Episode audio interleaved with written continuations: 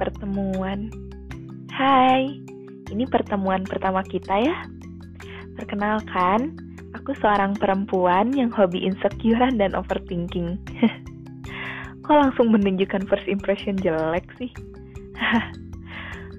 Udah bosan dengan pertemuan klasik yang hanya menciptakan rasa senang. Pertemuan akan selalu baik-baik saja, bukan? Pertemuan tidak pernah salah cerita setelah pertemuan itu yang selalu berakhir menjadi penyesalan. Penyesalan mengapa harus bertemu. Lucu ya?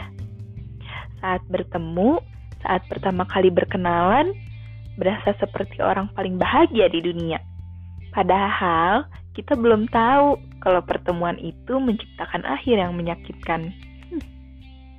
Drama, sesedih apa pun, pasti diawali dengan pertemuan yang bahagia karena bagaimanapun itu sudah menjadi skenario tetap semesta. Kita cuma bisa menikmati, merasakan, menerima, dan memaafkan semua yang ditulis semesta untuk kita. Gak usah berekspektasi banyak sama semesta. Tunggu aja. Kita cuma bisa menunggu waktu, berharap waktu bisa memperbaiki semua kesalahan.